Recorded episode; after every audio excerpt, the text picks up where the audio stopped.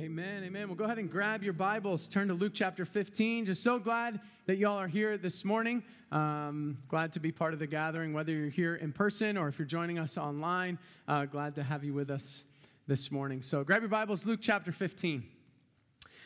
I believe that there is something powerful about stories of separation to restoration. That there's something in the human spirit that is drawn towards stories of separation and then restoration. And as I was thinking about this, I Googled just like top movies of all time. And it's amazing. You go down the list of some of these movies and you see like, man, these are just stories of separation and then restoration. I did the same thing with books. And you look and you see a lot of these books that are just timeless. It's stories of separation and then redemption and being brought back together. There's this restoration that happens. And one of my favorite examples of this is a classic movie called Finding Nemo. Any Finding Nemo fans? Yes.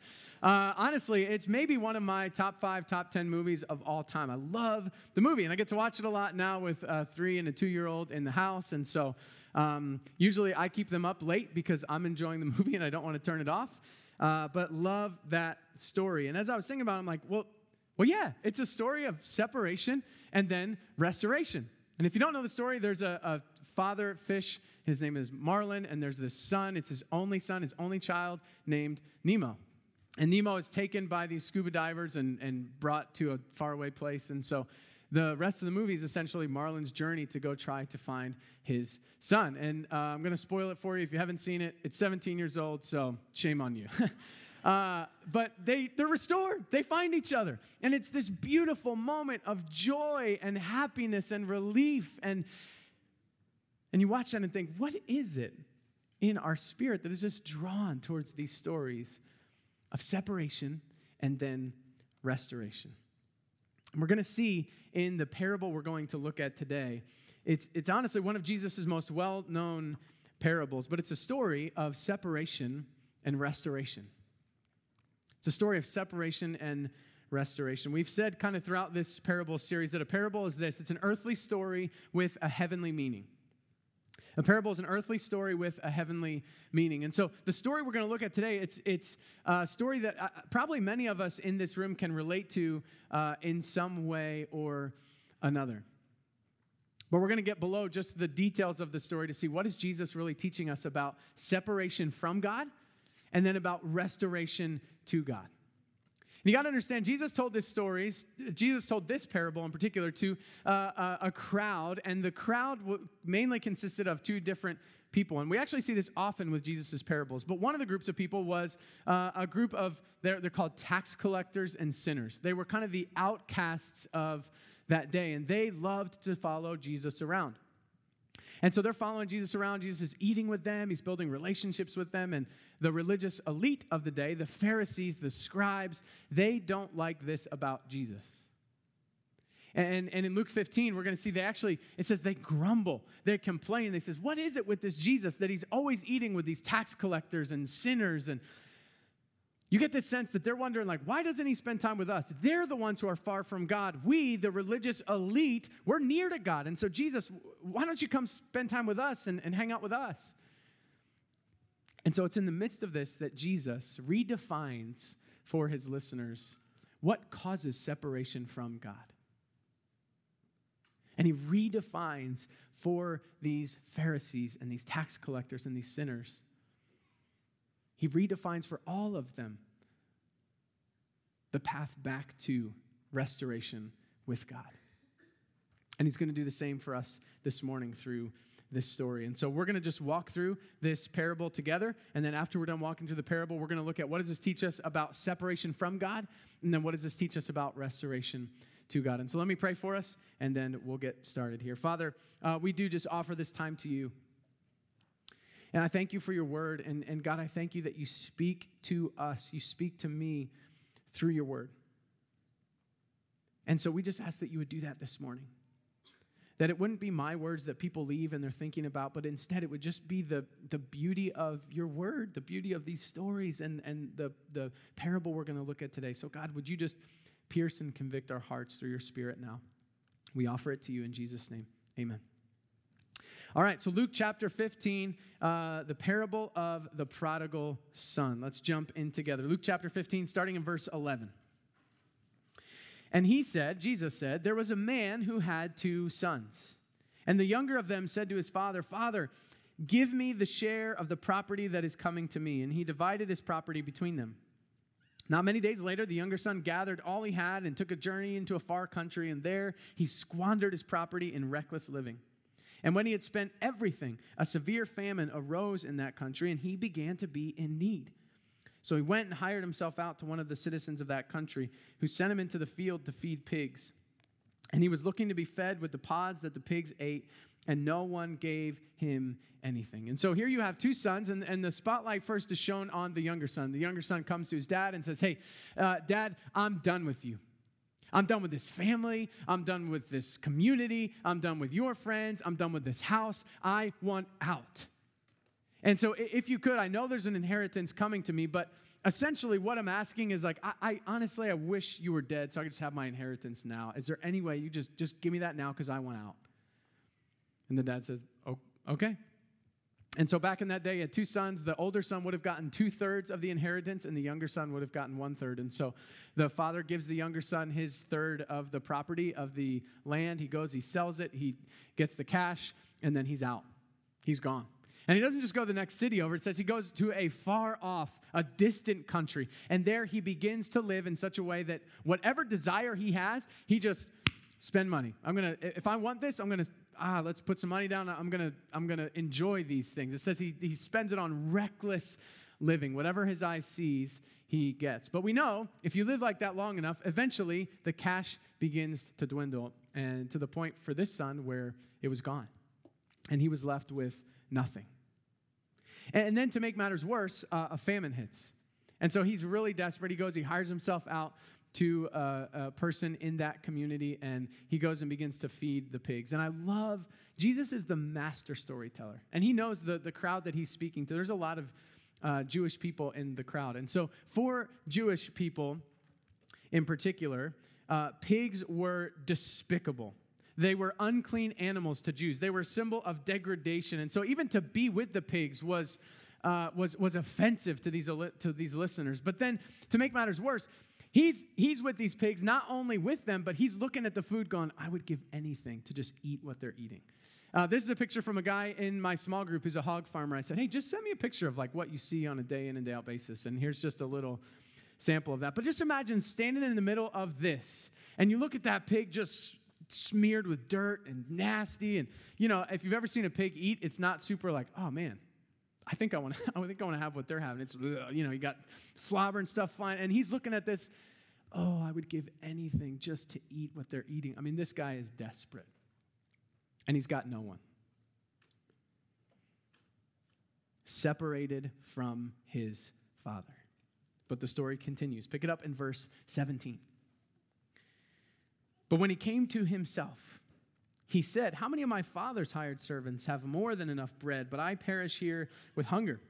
I'll arise, I'll go to my father, and I'll say to him, Father, I've sinned against heaven and before you. I'm no longer worthy to be called your son. Treat me as one of your hired servants. And so he arose and came to his father. And so he finally gets to the point where he says, I'm desperate. I don't have anywhere else to turn. I know I've severed every relationship I have at home, but I don't know where else to go, and so maybe I'll just hire myself out to my dad. He can pay me, and I'll start to just pay back the debt that I owe him. And so he begins to head back home. And as he does, we see what happens. Verse 20, he arose and came to his father, but while he was still a long way off, his father saw him and felt compassion and ran and embraced him and kissed him. And the son said to him, Father, I've sinned against heaven and before you. I'm no longer worthy to be called your son. But the father said to his servant, hey, bring quickly the best robe and put it on him. Put a ring on his hand and shoes on his feet, and bring the fattened calf and kill it, and let us eat and celebrate. For this my son was dead and is alive again. He was lost and is found. And they began to celebrate. And so you have this father who sees his son beginning to approach, and he takes off, he runs. And I love thinking about this through the younger son's perspective. You imagine he's heading home, and he's rehearsing this speech, and his heart's racing as he begins to approach home, and he all of a sudden he sees this guy running at him. I'm like, oh, that's weird. And then as the guy gets closer, he's like, oh, that's my dad. And you got to wonder if he's like, dang, Dad's way more mad than I thought he was. He's just sprinting at me like, he's taking me out. I'm done. This is it. This is it. Bad choice. You can almost imagine he's starting to like turn away like, should I run away? But as the dad gets closer, instead of anger, he sees love and joy in the eyes of his father. And the father picks him up and embraces him and welcome home, son. And they throw a party, get the fattened calf, let's kill it, let's eat, let's celebrate. And often we finish the story there. And it's a beautiful story. But there's more to the story. And honestly, when I read the story, I almost wish, like, Jesus, why didn't you just stop it there? Like, that would have been so good. That's such a beautiful ending to the story, but he doesn't. Because he wants us to see that the younger brother was separated from the father. But as we continue in the story and as we unpack this more, we're going to see that the older brother, though he was physically near to the father, was just as separated from the father as the younger brother was. And so let's continue in the story. Verse 25. It says, now his older son was in the field, and as he came and drew near the house, he heard music and dancing. And he called one of the servants and asked what these things meant. And he said to him, well, your brother, he's come home. Your father's killed the fattened calf because he has received him back safe and sound. But he was angry and refused to go in. And his father came out and entreated him. He pleaded with him, and he answered his father, look, these many years I've served you. I've never disobeyed your command, yet you never gave me a young goat that I might celebrate with my friends. But when this son of yours came, who has devoured your property with prostitutes, you killed the fattened calf for him. And he, the father, said to him, son, you are always with me, and all that is mine is yours. It was fitting to celebrate and be glad, for this your brother was dead and is alive. He was lost and is found. And then the story ends. We don't know what the older brother does. We don't know how he responds to the invitation of the father. But we see here two sons, both separated from the father. See, this is a parable about separation. Jesus is teaching the Pharisees, the tax collectors, the sinners, the true nature of separation. Now, it's not shocking that the younger brother is separated from the father. I mean, if you're a parent in the room and your child comes to you and says, hey, I'm done with you. Give me some money so that I can leave, and I'm done with you, I'm done with my brothers, I'm done with my sisters, I don't like you, I despise you, and I'm out. I mean, that would put some strain on a relationship. And so it's not hard to see that the younger brother is separated from the father, but I think what gets missed sometimes is that the older brother is just as separated from the father. And I want us to look at how we see that and how we know that in the story here. And so pick it up with me in verse 28. Remember, the older son, he's coming back in from the field. He hears music and dancing, and he's like, what's going on? His servant comes back, and he says, hey, dude, your brother's back, and your dad is throwing a massive party. And we get to see the response of the older son. Verse 28. But he was what? Angry. And refused to go in. Separation. He was angry and refused to go in. No way, I'm staying out here. Separation. His father came out and entreated him. He pleaded with him. But the older son, he answers this way to his father. He says, look, these many years I've served you. I've never disobeyed your command, yet you never gave me a young goat that I might celebrate with my friends. So what's with this? As the older son begins to talk, he reveals his heart. And he starts with this. He says, I have served you. This is the language of servant master, of slave master. And so as this older son begins to talk, you don't get the warm fuzzies of like, hey, Dad, like, why'd you do this? I mean, I've been here all this time. No. He's like, hey, look, not even Dad, just look. I have slaved away. I have served you. And then he goes on, he says, I have never disobeyed. I've done everything you told me to do. The things you said don't do, I didn't do those. I've followed everything you said. I have legalistically just plodded along. I've been the perfect servant to you, Master. And then here's where his heart is revealed. Yet you never gave me. Yet you never gave me. You see, we see in the younger son this desire to say, hey, Dad, I don't really want you. I just want your stuff. And so give me my inheritance. The older brother has the same exact heart. He says, yeah, I'm doing all the right things, but why am I doing them? Because I want from you. I don't just want my father. I want what my father can give me. He says, you never gave me anything. the party going on in there, that should be for me. I've been the perfect son. I don't really want you, Dad. I just want your stuff. Would you celebrate me? Come on. Tim Keller says this about the older son. He says, what did the older son most want? If we think about it, we realize that he wanted the same thing as his brother. He was just as resentful of the father as the younger son was. He, too, wanted the father's goods rather than the father himself. However, while the younger brother went far away, the elder brother stayed close, and he never disobeyed. And listen, this was his way to get control.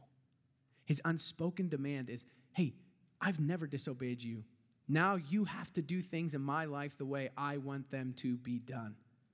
The hearts of the two brothers were the same. Both sons resented their father's authority and sought ways of getting out from under it. Each one rebelled. Listen to this. One did so by being very bad, and the other by being extremely good. But both were separated from their father's hearts. Remember, Jesus is speaking to a group of, yes, tax collectors and sinners, but of Pharisees, and Pharisees who think they're close to God.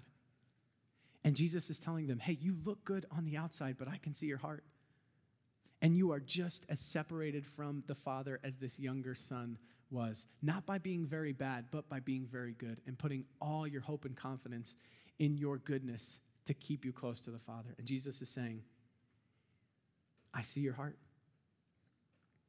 And it's a heart filled with and driven by pride. You see, Jesus was teaching them, and he's teaching us this morning, that the path of separation from God is paved with my pride. The path of separation from God is paved with my pride. Jesus wants us to see that the cause of all separation from God is spiritual pride. C.S. Lewis says it this way. He said, pride leads to every other vice. It is the complete anti-God state of mind. It is pride which has been the chief cause of misery in every nation and every family since the world began. Pride always means enmity, and it is enmity. Enmity meaning actively hostile, actively opposed. And not only enmity between man and man, but enmity to God. See, pride is this active opposition to God and his ways. As we talk about pride, we want to define it this way this morning. Spiritual pride is the rejection of God's will and God's kingdom for the promotion of my will and my kingdom. Spiritual pride is the rejection of God's will and God's kingdom for the promotion of my will and my kingdom. And again, we see this in both sons. In the younger son, it's a bit more obvious. We see, hey, Father, I want out from under your authority so that I can go live how I want. Give me my money. Give me my stuff so that I can get out of here. It's a bit more sneaky in the older son, but he just has the same heart. He rejects the authority of his father, and he says, hey, I've done all these things. You never gave me anything. And in that, he's revealing this focus, self over all. Focus on self and the service of self, self-recognition, self-exaltation, control, and use of all things for self. At the heart of pride is self. And the older son was just as fixed on himself as the younger son was. And in doing so, he was just as separated from his father.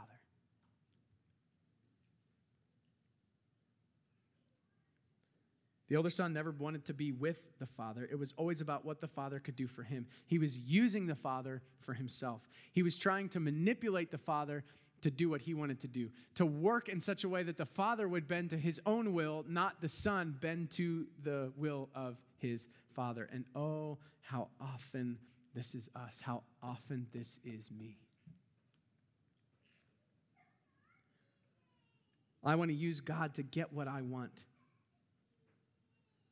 I want to use God to get what I want. I want to use God to build my kingdom. And even just in preparing for this week, I've been so convicted of the way that I can use God to build my own kingdom, and specifically in the way of people-pleasing. I love to behave and act in a certain way where I can get you to think more highly of me. So that like when I'm spending time with you, I leave and I can say the right things, especially like in a Christian setting. I can say all the cool like Christian things and I leave and you're like, man, that guy, come on, man, that guy's got it together. And did you hear what he said? Did you hear that point he made? And at the end of the day, all I'm doing is using God to promote my kingdom. God has so convicted me that there's so many times that all I'm doing is using him to try to make you think better of me. And in doing that, I'm rejecting his kingdom and all I'm doing is promoting mine. It's spiritual pride and it will keep me far from the Father. Or how many of us think that God owes us a better life? An easier life, a different life. We're going, God, come on. I've never disobeyed you. I've just always been a Christian, and I grew up in church, and I've tried to do the right things, and at least I'm not like them. I'm not like him. I'm not like her who's done all these things, and I mean, man, their life seems to be going well. God, you owe me. I deserve better than this. At the heart of that is pride. It's trying to manipulate God to bend his knee to my will rather than me bending my knee to his. Spiritual pride can reveal itself by us being really bad or really good, but either way, it's spiritual pride that'll keep us separated from true communion and relationship with our Father God. Oh, that God would show us the ways we're walking on the path of separation from him through our pride. And you may be in here and you see you're living in some ways that are very similar to the younger son, just like straight rebellion. Maybe you're in here and you're living in some ways that are very similar to the older son. And you're seeing, man, I think that might be me in some ways. I'm trying to manipulate God to bow his knee to my kingdom. Either way, it's going to drive us to separation from God. But thankfully, this story isn't just a story. This parable isn't just a parable of separation. Because if it stopped there, it'd be pretty hopeless. It's not just a parable of separation. It is also a parable and a story of restoration. And as Jesus tells this story, he's not only redefining for this group of people what it means and how we become separated from God, he's redefining and painting a new and beautiful picture of how we are restored to God. And so, let's begin to look at this story of not just separation, but of restoration. Pick it up with me in verse 20. Now remember, the younger son, he was out. He's got nothing. He's with the pigs. Finally, he says, all right, I got to go home. He gets up and he begins to go to his father. Verse 20, and he arose and came to his father. But while he was still a long way off, his father saw him and felt compassion and ran and embraced him and kissed him. I love this picture. The Greek word for long way off is the same word used for distant country in verse 13. Its repetition is highly symbolic. You see, the father extends compassion and forgiveness, not when he knows his son is all cleaned up and he's ready to change, but he gives that to his son when, for all he knows, he's still in the far country. Forgiveness is freely and unconditionally bestowed upon the son before he says a word. And the father takes off. He sees his son and he runs. And you got to understand, in that day, it was pretty undignified and kind of frowned upon for older men to run, which, you know, in our day and age is like, wow, that's weird. But in that day and age, that was the truth. You didn't run if you were an older man. And not only that, you didn't show your legs. You'd be wearing tunics. And so to run, you'd have to pull up your tunic to take off and run. And so this guy's like, forget it. Forget all the things that people might say or my son. And so he picks up his robes and he takes off. He runs. He embraces his son. He hugs him. He kisses him. And I love the son begins to say his speech in verse 21. The son said to him, Father, I've sinned against heaven and before you. I'm no longer worthy to be called your son. And he goes to keep going, but the father cuts him off. He says, wait, stop. He turns to his servant and he says, hey, go bring me the best robe, put it on him, put a ring on his hand and shoes on his feet, and don't miss the beautiful imagery of this. The best robe would have belonged to the father himself. And you got to remember where this younger son is coming from. He's dirty, he's muddy, he's smelly, he's nasty. Not many people would look at him and say, oh man, I want to embrace him and bring him in. But the father, before the son ever cleans himself up, says, get my robe of honor, get my robe of purity, and put it on over the son so that when people look at him, they don't see the dirt, they see my honor. And so he puts this robe on the son. And then not only that, he says, bring the ring. Put the ring on his finger. And what's this mean? It's this sign of sonship. It's this sign of you're part of the family. The father brings him in, not as a servant, not as a hired hand. He doesn't just put him in the house. He restores him to sonship. Puts the ring back on his hand. He puts shoes on his feet. And again, it's kind of like, what? That seems weird. Well, you got to understand, servants in that day didn't wear shoes in the house, but the family, the sons, did. And the father said, hey, this is my son. Put shoes on his feet. I want him to know he's not a servant here. He's my son, and he's home. These gestures far exceed the son's need. You see, the father could have just satisfied his needs. Hey, give him some food, send him back on his way. But instead, he restores him. And they kill the fattened calf, and they have this party and feast and celebration and joy. And then we see the older son. I mean, he would have been restored to the father the same way. The father goes out to the older son, and it says he entreats him, he implores him, he pleads with the son, son, come back home. Tim Keller says this about the older son. He says, the father also goes out to the angry, resentful elder brother, begging him to come into the feast. The picture's like a double-edged sword. It shows that even the most religious and moral people need the initiating grace of God, that they are just as lost. And it shows that there is hope, yes, even for the Pharisees. This last plea from the Father is particularly amazing when we remember Jesus is his audience.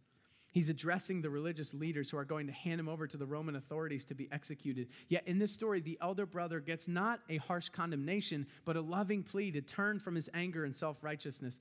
Jesus is pleading in love with his deadliest enemies, those who are going to crucify him. He's saying, come home. The older son and the younger son, the path to restoration back with the Father is paved with his love. For you and I, it's the same. The path of restoration to God is paved with his love. The path of restoration to God is paved with his love. It's not in us cleaning ourselves up. It's not in our getting our lives together. It's not in then being like the older brother and saying, well, if I just behave better and I do better and I say better and I obey all that you command, then my Father will love me and accept me and I'll be restored back to God. No, the path back to God is simply in receiving the love of God that has paved the way and continues to pave the way for us to be restored to God. Everything that is true for the younger son is true for us. While we were still a long way off, God extends his compassion and his grace. First John says this, love consists in this, not that we loved God, but that he loved us and he sent his son to be the atoning sacrifice for our sins. While we were still in the distant country, while we were still far off, Jesus is sent to die for us. Romans 5:8 says, God proves his own love for us and that while we were still sinners, not while we were his friends, while we were sinners, while we were rebels, Christ died for us. And then as we come back to the Father, I love this. We're given the best robe. We're given the best robe. We're coming to him from the pig pen of our sin, dirty and broken and helpless, with nothing to give the Father but ourselves, our dirty, broken selves. And the Father says, hey, get the robe of my righteousness and put it on my son and my daughter so that when I look at him, when I look at her, I don't see their sin. I don't see their brokenness. I see the robe of righteousness. I see the blood of my son, Jesus, that has covered them and now declares them as righteous and clean in my eyes.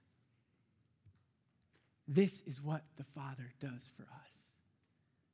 He says, get the robe and put it on him, put it on her. Get the ring.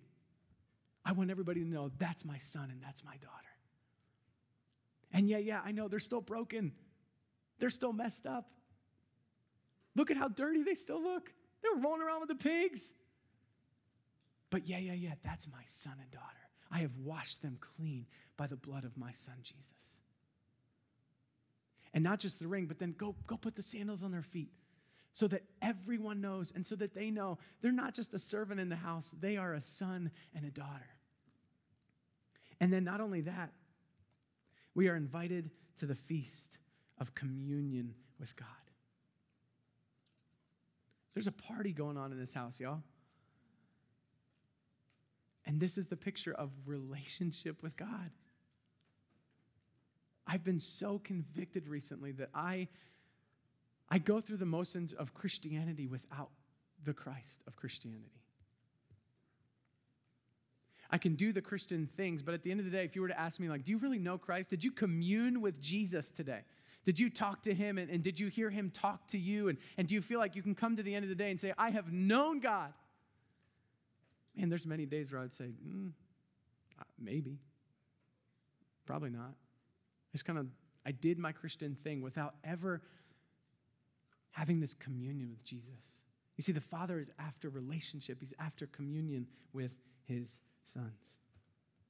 And he has paid it all for us to have that. Tim Keller, and if you can't tell, Tim Keller has been very influential in my understanding of this passage. And he says this. He says, our triune God has absorbed and taken away the cost of our forgiveness so we could be made right with God. So we could come back into the family and commune with God. Though we owe a debt that we cannot repay, Jesus pays it all for us. We need one who doesn't just go to the next country to find us, but who will come all the way from heaven to earth.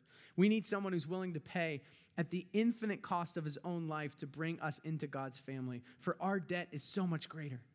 Either as elder brothers or younger brothers, we have rebelled against God the Father. We deserve alienation, isolation, and rejection. The point of the parable is that forgiveness always involves a price. Someone has to pay, and there was Jesus, stripped naked of his robe and dignity so that we could be clothed with his robe and standing that we don't deserve. On the cross, Jesus was treated as an outcast so that we could be brought into God's family freely by grace. There, Jesus drank the cup of eternal justice so that we might have the cup of the Father's joy. There's no other way for the Heavenly Father to bring us in except at his own expense, the expense of the life of his Son. This is the offer for you and I. Restoration to the Father. True relationship with the Father. Communion with the Father. And all we have to do is accept the invitation. To turn away from our spiritual pride and receive the love of God. And so as we close this morning, I just want to ask you some questions that the Lord, in preparing for this, has just been convicting me with. And so you can take these or leave these. I'm just kind of speaking to you out of my own heart and out of what God has been doing in my life. But I would encourage you to wrestle with some of these questions throughout this week. And God has been convicting me of these. The first is just very simple. What path am I walking on today? What path am I walking on? Am I walking on the path of God's love and his invitation into communion with him? Or am I walking on the path of spiritual pride? And again, remember, spiritual pride can look really bad and it can also look really good. So don't just look at the externals in your life and say, well, I think I'm good. I've not done anything terrible. So I must be good. Ask the Lord, search and know me, God. Show me any way in me that is against you. Show me any way in me that is rejecting your will for the promotion of mine. What path am I walking on today? In what ways am I walking in spiritual pride? In what ways am I rejecting the will and kingdom of God for the promotion of my own will and kingdom? In what ways do you need to lay down your pride and receive the invitation of God's love?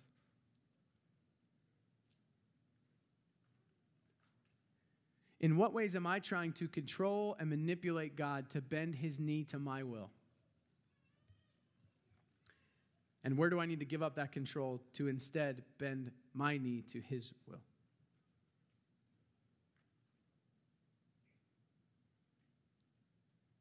In what ways might I be using God to get what I want instead of just being with the Father? The invitation of love is an invitation of communion with God, relationship with God, being able to say, I have known God and God has known me. That is the invitation for each and every one of us in this room. God is calling us to receive his inviting love and to bring us back into relationship with him. And so, Redeemer Bible Church, if you would, stand to your feet.